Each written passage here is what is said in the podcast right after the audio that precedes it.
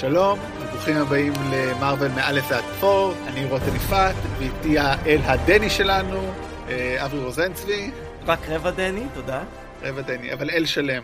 היום אנחנו עם פור, uh, באמת. Uh, אנחנו לא בסוף, אנחנו רק בהתחלה, אבל uh, אנחנו עם האל הנורדי, בעצם הגיחה הראשונה של מארוול מחוץ לכדור הארץ, ליקום קוסמי שלם שקיים שם, שמתחבר בעוד הרבה סרטים בהמשך.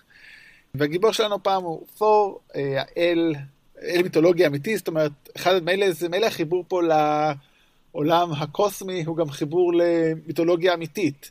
הרבה מהדמויות פה הן דמויות מוכרות במיתולוגיה הנורדית, אז זה די מעניין הבחירה הזאת. זה משהו מעניין אצל מארוול בכלל, כי אחרי שהם יצרו את תור כדמות קומיקס, היו קומיקסים uh, של מארוול שסיפרו בעצם אגדות נורדיות בסגנון הקומיקס של, uh, שהם יצרו בשביל תור, כך שזה היה שם ערבוב מעניין בין דמות חדשה לדמויות ישנות. טוב, אולי אני מקווה שמתישהו יעשו את הגולם או משהו, מארוול uh, גולם. Uh, הדבר אולי הכי מעניין בסרט הזה, uh, לא, אולי לא הכי מעניין, אבל קצת בדומה לאיירון, לאיירון מן והאלק, הסרט הזה מגיע די מהר אחרי איירון מן, הוא מגיע ב-2011. וגם הוא על ידי אולפני פארמונט, אנחנו עדיין לא במעבר לדיסני, ובעצם אולי ניתן איזה כמה מילים על העלילה, כי העלילה פה היא מאוד פשוטה אך מורכבת בו זמנית. אוקיי, okay, אז uh, תור, uh, כמו שאמרת, מחבר אותנו ליקום הקוסמי פנטסטי של מארוול. הוא מגלה לנו את האלים הנורדים כבעצם חייזרים שגרים uh, באסגרד, uh, והסרט נפתח בעצם במלחמת ענקים בין uh, ענקי הקרח. מיוטנהיים לאסגרדיאנס שמתרחשת על כדור הארץ, שבגללה אנשי כדור הארץ אה, מהעבר חושבים ש, אה, שתושבי אסגרד הם אה, אלים. אנחנו מגיעים לסוג של הווה שבו אנחנו מוצאים את תור, קריס המסוורת', שחושב שהוא הולך להיות המלך הבא של אה, אסגרד. בניגוד לתוכניות, אה, כמה ענקי קרח רוצים לקלקל לו את המסיבה, ובאים כדי אה, לגנוב איזשהו... שלל מלחמה ישן שאבא שלו, אודין, אותו מלך שנלחם נגד ענקי הקרח, שומר בכספת שלו. נכון, שזה בעצם מקור הכוח שלהם, וכנגד הדבר הזה תור נוסע ליוטנהיים. כדי להילחם. על דעת עצמו, ב... חשוב להגיד על דעת עצמו, בעצם על, מפר על... פקודה של אביו. על דעת עצמו, הצ... ביבי לא ידע כלום על זה. לגמרי. אה, הוא, צ... הוא בעצם זועם על אבא שלו, אומר אבא שלו, אה, בגלומו של אנטוני הופקינס, אם לא אמרנו, הוא רוצה לשמור על השקט, והוא לא רוצה להתחיל מלחמה, אבל אה, פור אומר, אני יודע יותר טוב, והוא לוקח איתו את אחיו לוקי ועוד ארבעה לוחמים, הלוחמים השלושה וליידי סיף, הם מגיעים ליוטנהיים, שנשמע לי כמו יוטה ומקום משעמם רצח, אני חייב להגיד. גם יש שם עשרה אנשים. יש שם עשרה אנשים על פני מטר, על פני מאה מטר רבוע, זה כאילו קצת קטע מגוחך, אבל לא נגיע לזה.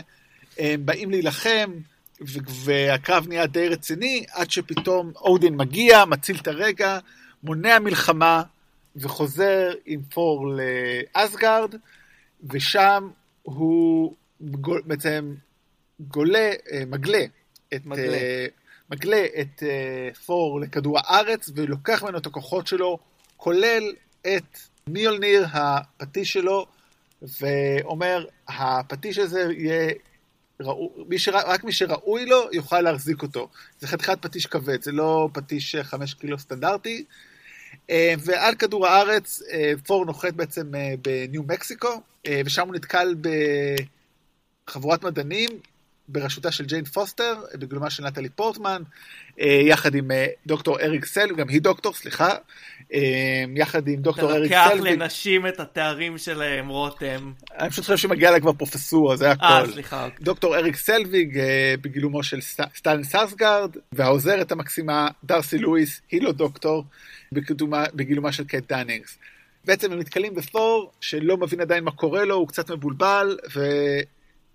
הוא רוצה את הכוחות שלו חזרה. בינתיים אה, באסגרד, לוקי במהלך העימות שלו עם ה... עם ה...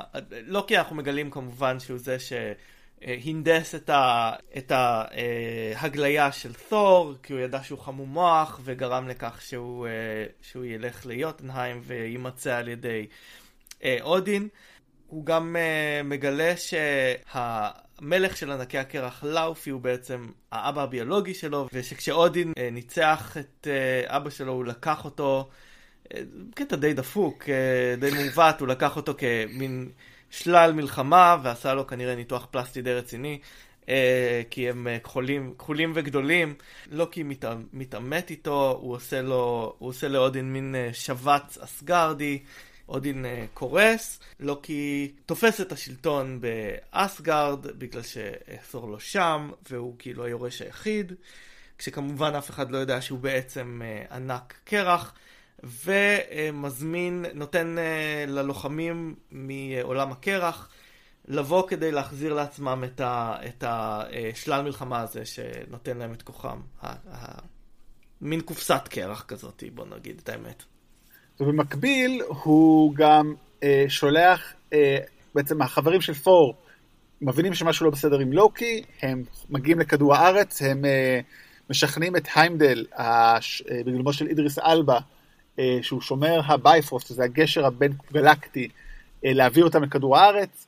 הם מגיעים לכדור הארץ, נפגשים עם תור, שניסה לשכנע את ג'יין והחבורה שהוא חייזר מכוכב אחר, אל, אל, אל, חייזר מכוכב אחר, שבמקרה הם נפגשו עם אה, אדם ממוצא נורדי, שמכיר את האגדות האלה.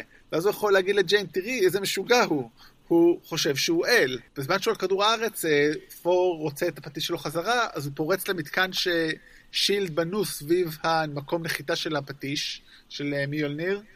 בסצנת אקשן אחת הטובות אצל מארוול הוא חודר פנימה, רק כדי לגלות שהוא לא מצליח להרים אותו. למה? כי כאמור, אה, אודין אמר לו בזמנו, אמר לה, כישף את, ה, את, ה, את מיולניר ואמר, רק מי שראוי לו יוכל להרים אותו. ובשלב הזה עוצרים אותו, והוא כבול, אבל אה, מצליחים לשחרר אותו בדרך נחמדות. אה, בעצם דוקטור סלוויג בא ומצהיר שהוא שותף שלהם, משחררים אותו, הוא פוגש את החברים שלו, ויוציא, ובעצם כאן לוקי שולח נגדם את הרובוט הענק שלהם.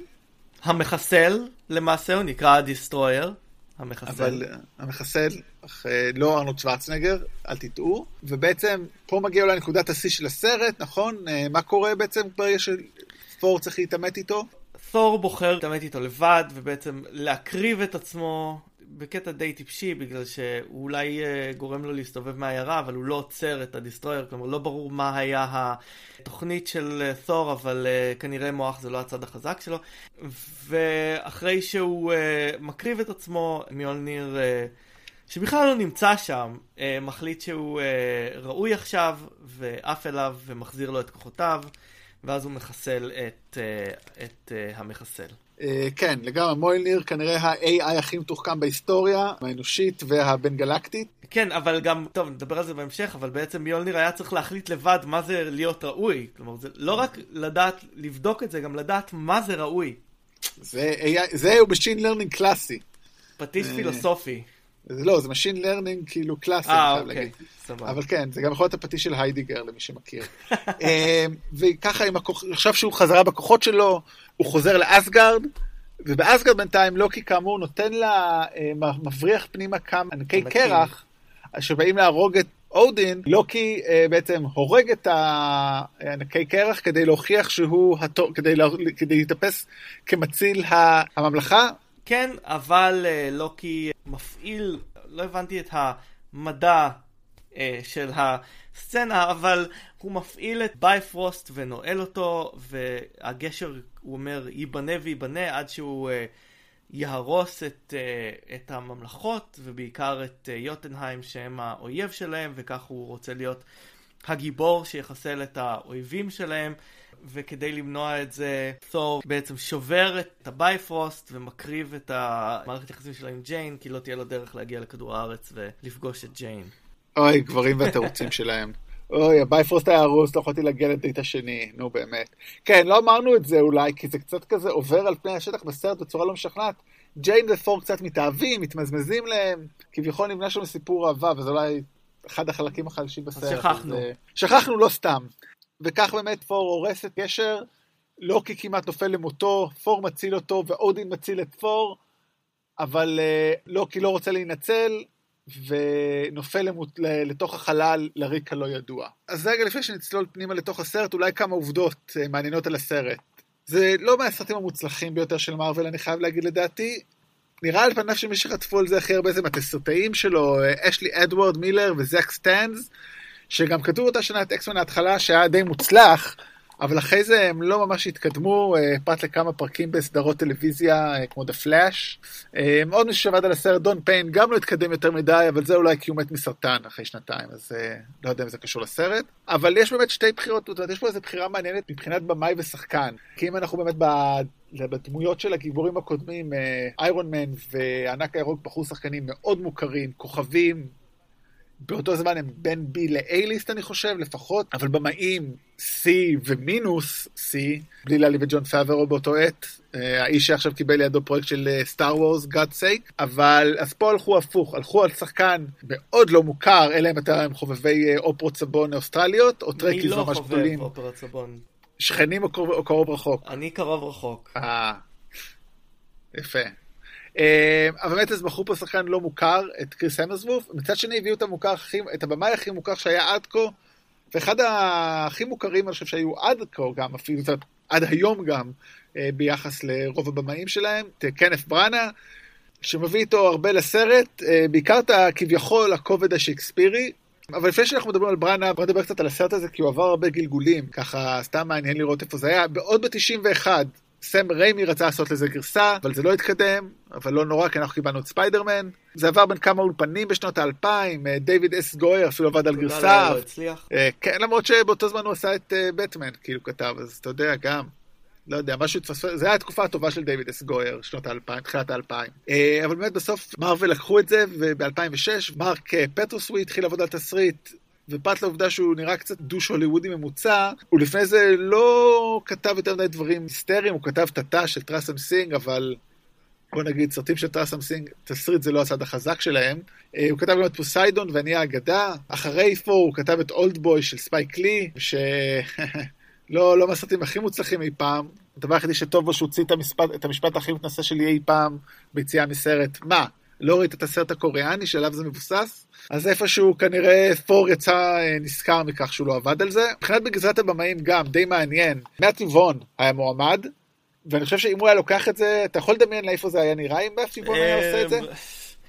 אני uh, חושב שזה היה בטח סרט הרבה יותר אקשני והרבה פחות מונע עלילה, uh, שלמרות שכל המילים שאמרנו קודם שנשמעו קצת מקושקשים, הוא uh, סרט לא רע, אני חושב שהוא סרט די מוצלח מבחינת העלילה שלו. אה, עדיף שהוא, שמטיבון נשאר באקסמן ההתחלה.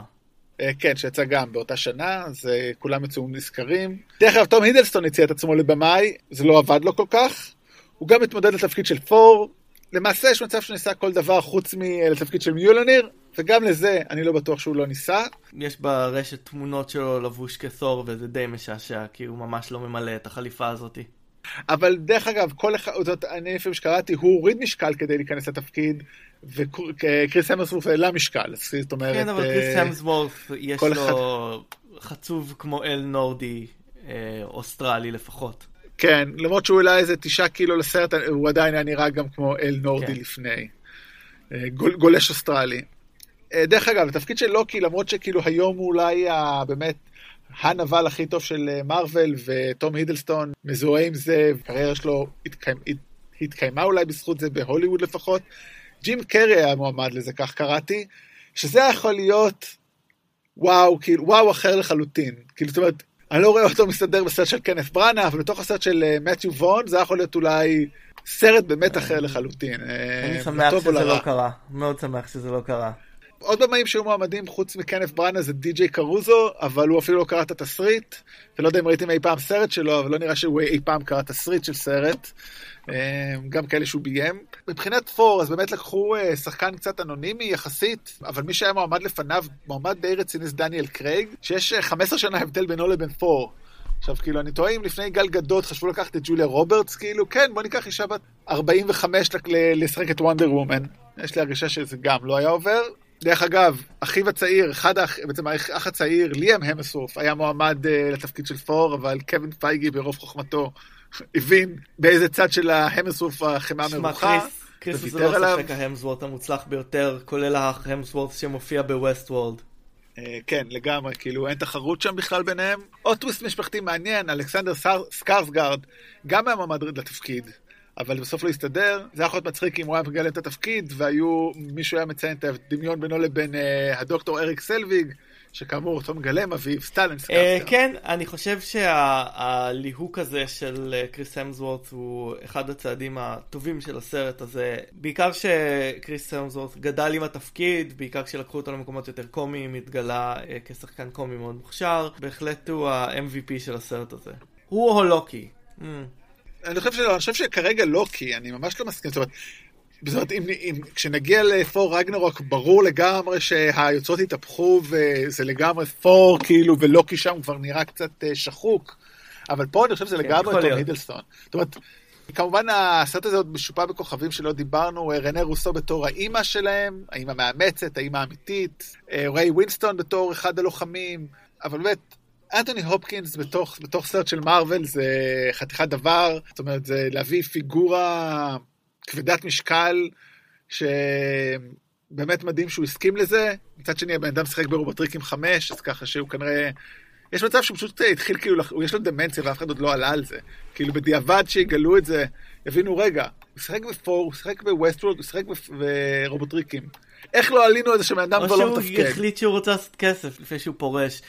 אבל אה, כן, לא ראינו מישהו כמו אנטוני הופקינס מאז אה, שטומי לי ג'ונס שיחק בסרט של בטמן וראינו איך זה נגמר. אבל אה, כן, גם נטלי פורטמן שהייתה בשיאה, בשיא הקריירה שלה בסרט הזה, הייתה שחקנית הרבה יותר גדולה מקריס המסוורת'. בכלל, גם היא, גם אידריס אלבה, שהוא שחקן טוב ומוכר, אבל לא ברמה של שני אלה, וסטלן סקארסגרד, שהוא גם, דרך אגב, אחד השחקנים, בסך הכל שחקן טוב ומוכר מאוד, הם כולם אומרים שקנת בראנה הוא הסיבה שהם הגיעו לסרט, שזה גם מעניין מאוד, זאת אומרת, האם uh, קווין פייגי ושוט חשבו על זה שלהביא במאי כזה נותן לך כוח משיכה לשחקנים וכוכבים, זה מעניין. תום הידלסטון, דרך אגב, עבד uh, בעבר עם בראנה ולכן הוא הגיע. אחד הדברים הכי מצחיקים אולי בהקשר הזה, שלא ידעתי על זה עד שהתחלנו לעבוד על הפרק, ש... באופן לא מפתיע אולי, מעריצי קומיקס של פור התעצבנו שבחרו את אידריס אלבה אה, שחום האור לגלם אה, דמות של אל נורדי. כי איך זה ייתכן? הרי הוא... נורדי. אה, אל נורדי, הוא לא יכול להיות שחור. חברים, הוא, הוא אל נורדי, אלים כן. לא קיימים. כן. לא, אני אומר, בדיוק את זה במכונים שכאילו, תמיד הם מתלוננים על white washing, ואני אומר, היה אפשר לא לתלונן, אפשר כאילו היה לרדת מ-white washing אם היו עושים הרבה black ו-yellow, או whatever color שאתה רוצה washing, אבל זה אחד המקרים הבודדים שבאמת לקחו דמות שבמקורות שלה היא לבנה והפכו אותה לשחורה. ו-well, hell broke loose. זאת אומרת, בגלל שהסרט יצא ב-2010, האינטרנט עוד לא היה זועם ומלא טרולים. אני חושב שהסרט הזה, אני חושב שזה היה דמות טיפה יותר גדולה, והיה יוצא ב-2014-2015, וואו, זה היה חתיכת כן, שיטסטון. והסרט הזה מאוד, מאוד אה, השתדל, יש גם אה, אחד הלוחמים, שלושה, הוא אה, אסיאתי. בעצם אני אומר, אם הסרט הזה יוצא ב-2016 לראשונה, הו, מה ארגוני ימין ודונלד טראמפ היו עושים. לוקחים עבודות לשחקנים אמריקאים כן. ואוסטרלים. כן, אז איך הסרט הזה מתחבר לעולם של מארוול? כאמור, אה, מצד אחד זה מציג לנו עולם חדש, עולם קוסמי, אה, של ריילמס ומדע וקסם שמשתלבים זה בזה, אבל עדיין יש לנו פה את, את שילד עם הסוכן קולסון, שחוץ מבענק הירוק שיחק בכל סרטים עד כה, אה, הוא היחיד, וגם אנחנו מקבלים אה, הצגה של אה, פעיל נוסף, סוכן נוסף בשילד, הוקאי. יש לך משהו להגיד על הוקאי? מה להגיד על הוקאי? למרות שלקחו אה, שחקן מאוד כריזמט לגלם אותו, אה, הוקאי לא משאיר הרבה רושם בסרט הזה, בהופעה הקצרצרה שלו, ולא משאיר הרבה רושם בסרטים הבאים, בהופעות היותר ארוכות שלו. אני חושב שרק... אה, בסרטים האחרונים הוא הפך להיות ממש דמות שיש לו איזשהו נפח, אבל עדיין אה, לא הצליחו להפוך אותו לדמות אה, בעלת משקל כמו הדמויות האחרות. כאילו קצת פספוס, אבל באמת, כזאת כמות של דמויות, שקשה לפעמים לג'נגל בין כולם. אתה יודע, זה יהיה כל פעם סרט של שלוש שעות ואף אחד לא ירצה לראות את זה. כמובן שיש לנו את uh, סטן לי, שהוא בסצנה שבה לא דיברנו עליה, יש סצנה שבה בעצם הרבה אנשים מנסים אה, לקחת את מולניר, אבל אף אחד לא ראוי, אז הוא נוהג בטנדר שמושך אותו. אז זה באמת הקמיו הידוע של סטנלי, אבל היה שם עוד איזשהו קמיו מאוד נחמד בסצנה הזאת, לא? ג'יי מייקל סטרזינסקי, שחוץ מזה שהוא מפורסם בזה שהוא יצר את בבילון uh, 5, גם uh, כתב סדרה uh, של תור, שחלק מהסרט מתבסס עליה. זה תמיד מדהים אותי איך במאים מצליחים, כמו uh, סטרזינסקי וג'וס ווידון, וכמובן uh, קווין סמית, uh, שרק יהיה בריא, למרות, כאילו כותבים קומיקס אחרי, כאילו, כאילו כותבים קומיקס אחרי שהם כבר היו מצליחים. זאת אומרת, אני לא חושב שאף אחד מהם עושה את זה בשביל לא, הכסף. לא, זה ממש לא בשביל הכסף, זה לא. פשוט האהבה הראשונה שלהם. זה דבר מגניב לגמרי. זה... ובאמת, אז כמו שאמרתי, אה, הסרט פותח צוהר לעולם הקוסמי של מארוול, אה, שנחשפים אליו הרבה מאוד בשומרי הגלקסיה. וכמובן הסצנת post credit בסרט, שמרפררת לסרט אה, הבא הבא, הנוקמים. אה, עם קטע עם, אה, שבעצם רואים את סמואל ג'קסון למשפט וחצי שפוגש את דוקטור סלוויג, וברקע רואים את אה, לוקי בעצם מתפעל את סלוויג. זה גם מרפרר לנוקמים וגם מרפרר לסרט שיגיע מיד אחרי זה, קפטן אמריקה The First Avenger, שבו אנחנו מגלים בעצם איך התגלגלה הקובייה הקוסמית הזאת להיות שם. כן, ועל כך בפרק הבא בעצם. אז טוב, בוא נדבר קצת על פור, כאילו באמת, הוא, גיב, הוא גיבור מאוד מעניין, זאת אומרת, ראינו טוני סטארק כבר בשני סרטים עובר איזשהו תהליך, אבל הוא, בוא נגיד, נופ... התהליך קורה לו, הוא בוחר בזה, זאת אומרת, הוא היה יכול לעבור את כל מה שעבר באפגניסטן ולהמשיך הלאה בחיים שלו, אבל הוא מחליט לעשות עם זה משהו. פור קורה משהו אחר, הוא בעצם זהו, הוא בעונש, זאת אומרת, הוא מתחיל את הסרט במצב מאוד שונה מאשר אה, טוני סטארק. טוני סטארק בוחר בזה, ברוס באנר בורח מזה, פור רוצה את זה, פור נולד לזה, ופתאום בגלל המעשים שלו הוא נענש, ועכשיו הוא נלחם על זה. אם כי שניהם אה, מגיעים למקום שהם מגיעים בגלל ההיבריס שלהם, כלומר... אה... טוני סטארק אה, לא רואה את ה-error of his ways בזה שהוא מספק אה, נשק לרעים, ותור אה, בעצם מוביל כמעט למלחמה מיותרת, אבל אני מסכים איתך שכן, טוני סטארק ברגע שהוא חוזר לאמריקה יכול לעשות מה שהוא רוצה, ולעומת תור, שאם הוא לא ישתנה, לעולם לא יחזור הביתה. כמו שאמרנו להם מקודם, הבעיה זה קצת מאחז, זאת אומרת, הגבורה שלו היא התאבדות. זה... לא, זאת אומרת, אפילו לא רוצה לדבר על הפן המוסרי של זה רגע, אלא על הפן העלילתי של זה. אוקיי, וואו, פתרון קל. כן, אבל הקרבה עצמית תמיד הייתה סוג של, בוא נאמר, אה, דרך קיצור כדי להעביר גבורה. כלומר, מי שמוכן להקריב את עצמו, הוא בטח אה, גיבור מאוד גדול. תור במצדה, ה sequel. באמת, אני חושב שכאילו גם, אני לא יודע, אני באמת פחות, זה מעניין, זאת אומרת, אני פחות התחברתי לזה, ובאותה נשימה, וזה נראה לי גם תסכים איתי, ההתאהבות שלו בג'יין פוסטר, המערכת היחסים שלהם היא מאוד שטחית ולא מפותחת. לחלוטין, היא לג... לגמרי כמעט לא קיימת, חוץ מזה שהיא מסתכלת על הגוף שלו כשהוא מוריד חולצה, שזה בהחלט מרשים, ויכול להוביל מהר מאוד לאהבה. גם אני הייתי מסתכל עליו ככה, זה בסדר. כאילו באופ... באופן כללי, אם אני נטלי פורטמן, הייתי מפסיקה לשחק בבלוקבאסטרים, כי הבחירת גברים שלה בדמויות שם זה פשוט כאילו, אוקיי, בחרת באל נורדי, אבל וואלה, זה גם לא עובד לך, בדארף ויידר. אבל זה גם קייט כאילו קריידל uh, סנאצ'רס, כאילו לא יודע, לפחות הפעם בחרת מישהו, גם דרך אגב יותר צעיר ממנה, אחותי, שחררי. די. למה? רק גברים יכולים? לא, אני בעד שנטלי פורטמן תיקח גבר צעיר. כן, תראה מה קרה בפעם הקודמת שהיא עשתה את זה. לא, לא תרם לה, לגלקסיה רחוקה מאוד זה לא תרם. לא. אז באמת עם פור הוא עוד קצת, בוא נגיד, הוא עם פרמיס טוב, התפתחות לא טובה, אני חושב שלוקי הוא הנבל הכי מוצלח אה, במרוויל עד היום. בלי תחרות, בלי, באופן כללי, לא רק במרוויל, אני חושב, הוא אחד הנבלים הקולנועים המוצלחים, ויש לזה הרבה סיבות. הוא, אני חושב שאחת הסיבה כי הוא חלק מהטובים. זאת אומרת, הוא טוב, והמניע שלו הוא מאוד אנושי לדעתי. המניע שלו זה להיות נאהב, לזכות להכרה. הוא תמיד מרגיש second best, בלי לדעת מה הסיבה, וכשהוא מגלה מה הסיבה זה רק מרתיח אותו עוד יותר, ובצדק, כן? אני חושב שגם אני הייתי קצת מתעצבן אם הייתי מגלה שחטפו אותי בתור ילד. לא, כי לוקי, לוקי. אמ, בעצם כשהוא משתלט על הכס, אנחנו חושבים שהמטרה שלו היא לחסל את, אה, את אה, אסגרד, ובטוויסט אנחנו מגלים בעצם שהוא, אה, שלמרות שהוא מגלה שהוא ענק קרח, הוא רוצה להיות אסגרדי יותר טוב מהאסגרדים, ולחסל את כל ענקי הקרח ולהוכיח שהוא ראוי. אני חושב שיכול להיות שגרסה אחרת זה יכול להיות בעצם חטיפת ילדי תימן, כאילו כל הסיפור הזה בעצם. אבל אני חושב שזה היופי, באמת הקונספירציה שלו היא לא להשמיד, זאת אומרת, אצלו בניגוד לרעים אחרים, גם במרוויל וגם בסטאר וורס, בכל סרט קלאסי, היא לא להשמיד ולא לצבור כוח, אלא לזכות להכרה. אני לא חושב שהמליכה מבחינתו היא רק אמצעי, היא לא המטרה. הוא רוצה לזכות בהכרה של אודין. ובאמת כן. זה אולי המקום שתמיד אומרים על הסרט הזה שהוא שייקספירי, כי יש פה את המלוכה ואת יחסי אבות בנים, אבל אף פעם לא הבנתי את זה, כאילו תמיד זה נראה לי הבסיס של כל דרמה וטרגדיה עוד מיוון, יחסי אבות בנים, אבל בסדר, כאילו אני חושב, אני תמיד חושב שזה ה... בגלל שזה קנט בראנה, במאי שעשה שניים שלושה סרטים אה, שייקספיריים והרבה הצגות, אז נתנו לזה את הנופח, אבל לא יודע אם זה בהכרח זה, דווקא לי זה מרגיש קצת כמו מערבון. בעיקר אולי בגלל הסטים של הסרט. הסרט הוא מאוד מצומצם, לא דיברנו על זה, אבל הזכרנו לרגע שהכוכב שיוטנהיים הוא מטר על מטר, אסגרד הוא עוד איזה שניים וחצי CGI לא מוצלחים, כדור הארץ זה בעיירת בניו מקסיקו. שהיא כמו עיירת... רחוב uh, אחד. רחוב, רחוב אחד, אחד uh... כמו מערבון קלאסי, ועוד מקום רחוק, הספר, איפה שהמיולניר נפל. כאילו, צמצמו את התקציב לכל זה. שזה בחירה, שזה עובד, by the way. זאת אומרת, זה מה ששמתי לב אליו רק בצפיות האלה לקראת הסרט, אבל במקור זה לא הרגיש לי כך.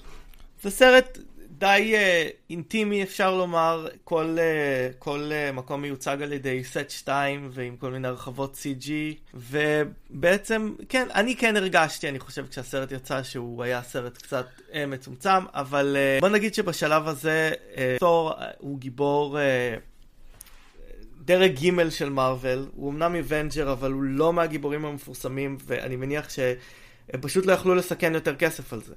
אבל זה עבד להם. דרך אגב, עוד אולי שני דברים על לוקי. אחד הדברים אני חושב שהוא נבל מוצלח, עוד סיבה מעבר לאנושיות שבו, והבאמת אה, הסקייל הנמוך, שמה שהוא רוצה להשיג, זה גם שהתוכנית שלו מאוד פשוטה.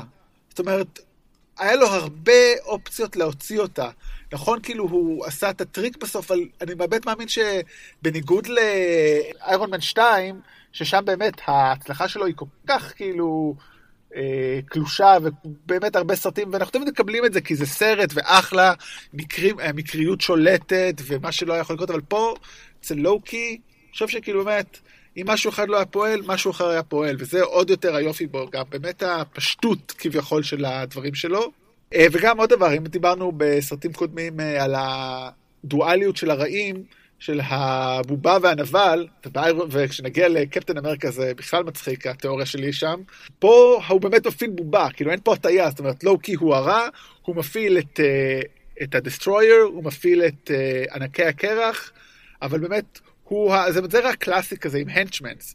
חלקם לא יודעים שהם הנצ'מנס, כמו הענקי קרח, אבל זה כבר הגאוניות של לוקי והיותו אשף אה, תחבולות. כן. עוד כמה דברים שכדאי לציין לגבי הסרט הזה. אה, קודם כל שבקומיקס אה, הדמות של תור מאוד שונה. בקומיקס אה, כשתור מוגלה לכדור הארץ הוא בעצם חולק גוף עם רופא אנושי שרק מתחלף אליו כשצריך, כלומר הוא מין מוציא אותו החוצה ממנו כשהוא, כשצריך להילחם בפשע, בפשע וברשע, וכאן לחלוטין, ממד הזה לחלוטין לא קיים. אנחנו uh, נראה לאט לאט אחרי הסרט הבא בעיקר שאלמנטים שמהותיים לסרט הזה כמו הלוחמים שלושה, ג'יין וסקארסגארד uh, נעלמו לחלוטין. יש uh, כמה סצנות אקשן uh, טובות בסרט, כמו הסצנה באמת שכשהוא בא uh, לקחת את הפטיש ולא מצליח, המחסל עשוי uh, מאוד מגניב, כלומר uh, זה CGI uh, מוצלח והוא uh, uh, לוחם די טוב. ושיש אה, פה את אחת הבדיחות הכי מצחיקות של מארוול, כשתור רוצה לנטרל את לוקי, הוא פשוט מניח עליו את הפטיש שלו והוא לא יכול לזוז. אפשר לחשוב פיזיקה איך זה עובד, כלומר אם הפטיש כל כך כבד, למה הוא לא נופל דרך לוקי ודרך ה... אה, זה לתוך זה, ה... זה, זה לא פיזיקה, זה AI, אתה שוכח. אה, AI. נכון. AI יודע הכל, כן. אגב, אגב, אם מדברים על לוקי, זה מאוד מעניין שכנראה גם במיתוסים וגם uh, פה, לוקי הרבה יותר חכם, והסרט פה מעדיף בן אדם עם כוח uh, שרירים ולב טוב על פני מישהו שהוא חכם ומסומן כנבל וערמומי. כן, אני מוצא את החוכמה שלו לרעה, אתה יודע, זה קצת גם לקס לופר הוא הבן אדם הכי חכם בעולם, או אחד הדירוגים האלה, אבל היי, hey, the, the dude is doing bad shit. כאילו, כן. אתה יודע, החוכמה כעצמה היא לא uh, אמצעי. זאת אומרת, זה לא מספיק טוב. היא לא מטרה, אתה מתכוון. לא, היא כאילו, היא לא, היא לא זה ולא זה, טוב, כאילו, היא עומדת, היא לא עומדת בפני עצמה, אתה יכול להיות חכדה. אני, בוא לא ניכנס לפוליטיקה, ולכן אני לא אגיד את מה שאני רוצה להגיד, אבל בוא נגיד, כמה פוליטיקאים שאנחנו לא אוהבים, למרות שהם אוהבים להציג את עצמם כטיפשים, הם מאוד חכמים, אבל הם לא עושים עם זה דברים, דברים טובים, כפי שאנחנו רואים אותו, אז... אבל כן, דרך אגב, בסוף, בסופו של דבר, הוא גובר עליו בזכות החוכמה שלו גם, כי גם הוא הבין, זאת אומרת, זה לא שהוא ניצח אותו בקרב, הוא ניצח אותו ב... כן, זה נכון. וזה גם מאוד יותר מגיע, אני חושב, בסרטים הבאים אולי, אבל באמת נוכל להתמקד בזה כש... כשנגיע אליהם. אז uh, לקראת סיום כמה דברים. מה, מה הדבר שעובד הכי טוב בסרט? אני חושב שכמו שאמרתי, יש פה אחלה אקשן, הוא מצליח להיות uh, אינטימי, והוא, uh, תשמע, הוא מכניס אותנו לעולם הזה, לעולם הפנטסטי קוסמי של מארוול, שזה לא דבר, לא עניין של מה בכך, וגם uh, מציג את תור, שהפך להיות מגיבור הרבה פחות מוכר לאחד מאבני היסוד של היקום הקולנועי. כן, ולדעתי מה שעובד פה הכי טוב זה לוקי, לוקי ושוב לוקי, כאילו...